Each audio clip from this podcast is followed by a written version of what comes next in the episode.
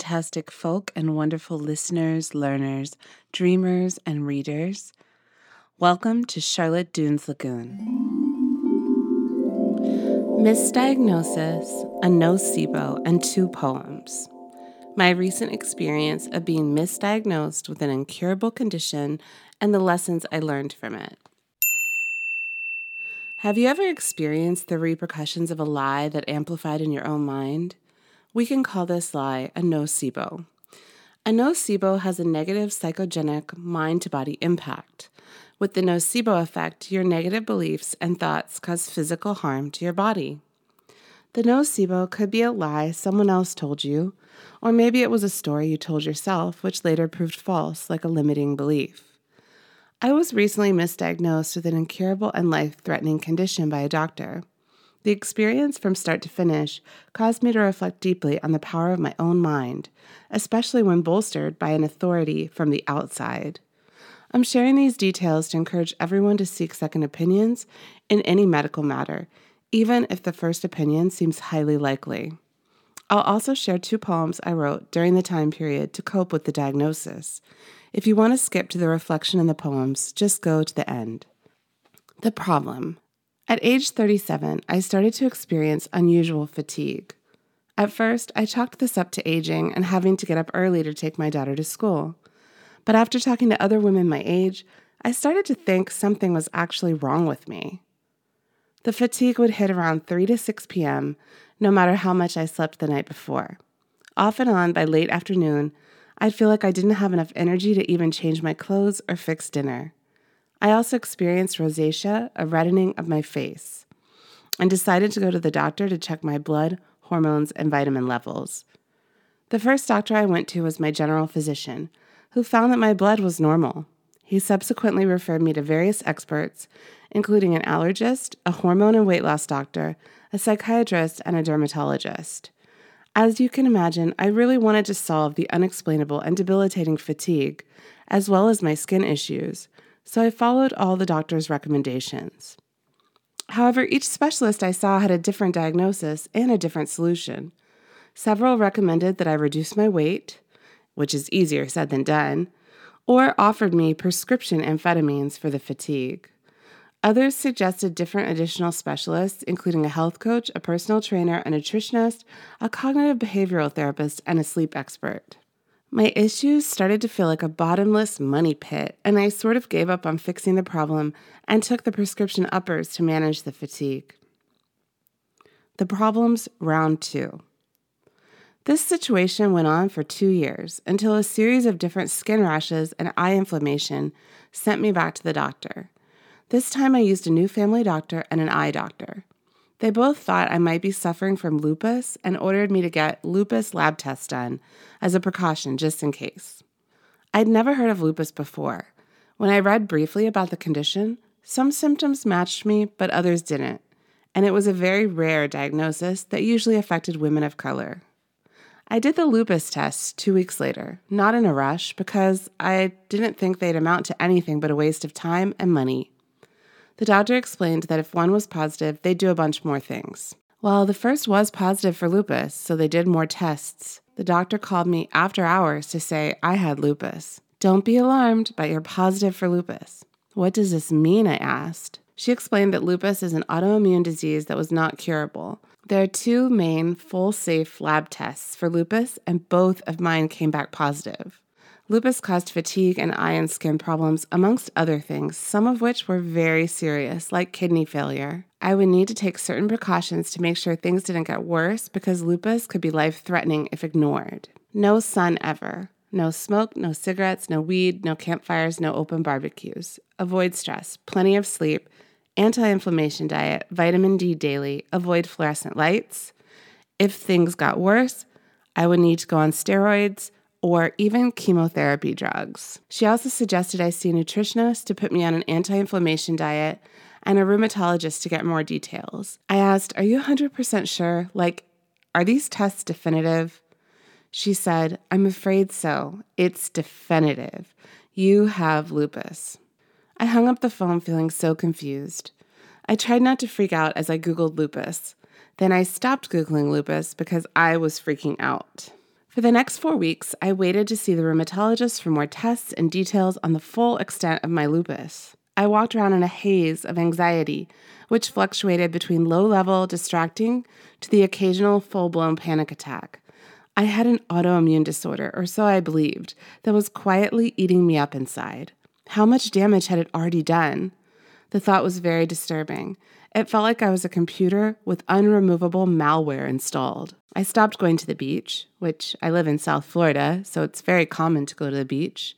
I even stopped going outside during the day. I changed the fluorescent lights in my kitchen, avoided smoke and gluten, and read and watched disturbing personal accounts of lupus online. It was a terrible month, and I didn't get much else done. People around me, including a doctor, speculated unhelpfully that I'd triggered the latent lupus with COVID or the COVID vaccine. These suggestions really pissed me off and made me feel like the lupus was my fault. The no sun part and the idea of unending fatigue, not being able to travel or be productive with lupus depressed me. 80% of people with lupus were unable to work. As the days progressed, I experienced even more and new lupus symptoms, like numb limbs and cold toes. Every time this happened, I freaked out harder. I'd never had such intense anxiety in my life. Finally, a close friend introduced me to another woman with lupus. Talking to her calmed me down a bit and gave me hope. I tried not to think about the lupus and began to accept the situation. Yet I could not accept it. While my symptoms matched lupus, there was a 3 to 5% chance that the two main lab tests were false positives, and I just did not want to believe that I needed to avoid the sunshine for the rest of my life. I also noticed that everyone I encountered with lupus seemed to be bone thin. I am not at all bone thin. So I paid out of pocket for a second opinion and another round of all the lab tests with a highly recommended rheumatologist. Then I waited an agonizing two weeks where I kept telling myself that I shouldn't count on false hopes, that I probably had lupus, that my doctor had said I 100% had lupus. First, the lab results from my regular panel of blood and urine came back totally normal. I relaxed a little. Even if I did have lupus, it wasn't doing much damage to my insides, and I was in a fairly dormant state. Next, I went to the specialist to receive the final verdict and the second round of all the tests. When I first arrived, she said none of my labs were back. Though it had been two weeks since I tested, I was devastated. I needed answers. Sensing my despair, she offered to let me wait in the exam room while she tried to call the lab and track down my results. An hour later, she returned and told me that I was 100% negative for everything. They had done $1,500 worth of tests and four pages of detailed labs at America's number one lab for lupus in California, with a special panel called AVISE, literally the world's best lupus test, and I was negative. I did not have lupus. Go back to your normal life, the doctor said. What about the symptoms? I asked, like the rash. She shrugged. See a dermatologist? I left the office in a tornado of emotions, as equally intense as the first time the doctor told me I had lupus, except now I was extremely relieved and happy. What a mindfuck the whole thing had been. I also felt like a fool and systematically updated everyone I'd told about the lupus. One friend asked, Are you going to do a third test to confirm the second one? The answer is nope. I can't bring myself to go through this again, and the second test seemed more reputable than the first. The mind is a powerful thing, and so are medical experts.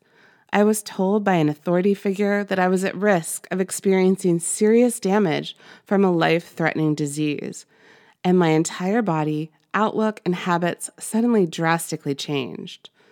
All it took was a fictionalized threat to spiral me into nonstop fear. Sound familiar? With the nocebo effect of the misdiagnosis, my body even generated extra lupus symptoms and my health anxiety kicked up, and all for nothing. My own stress and worry probably caused more harm than lupus would have in the same time span. Every single doctor I saw gave me a different diagnosis and a different treatment for my fatigue. My trust in doctors and even lab tests reached an all time low. During the experience, I also learned about the power of placebos, which is a positive thinking based treatment, the opposite of the harmful nocebo effect, which I did to myself via negative thinking. I could have easily done the positive thinking, which is what I'll be doing from this time forth. And I learned the value of second opinions.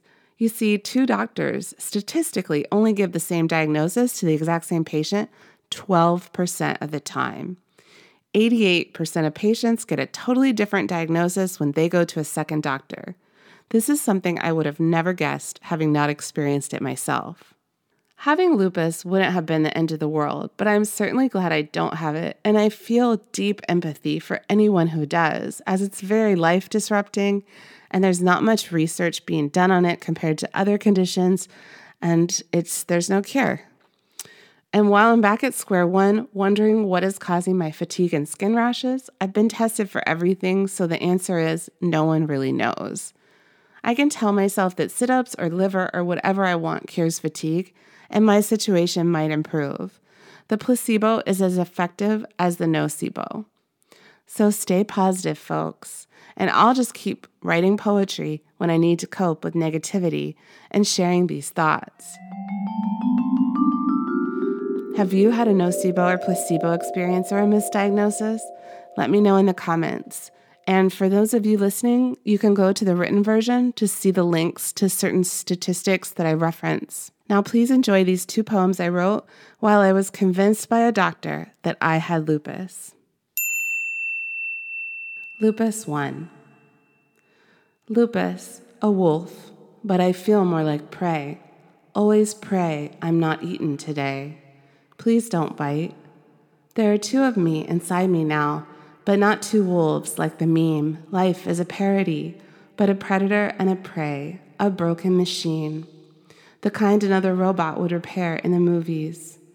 A metal rabbit on an operating table with steam and smoke and bolts, drills.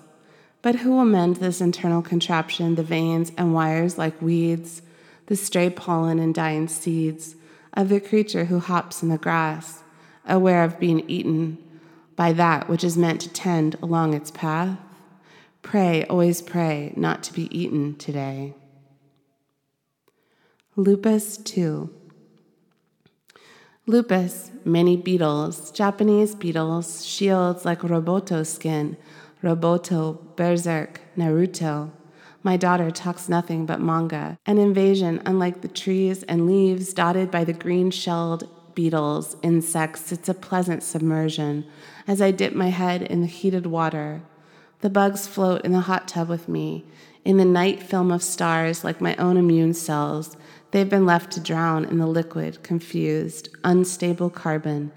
Shinigami, death god, looking for unlikely food, a colony, a swarm, a troop, not an invasion, but a coup. Thanks for listening. And if you liked this installment of Charlotte Dunes Lagoon, where I just write and talk freely about new words, concepts, and ideas, please share this with a friend.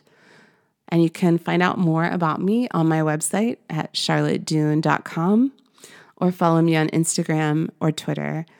Thank you so much. Bye.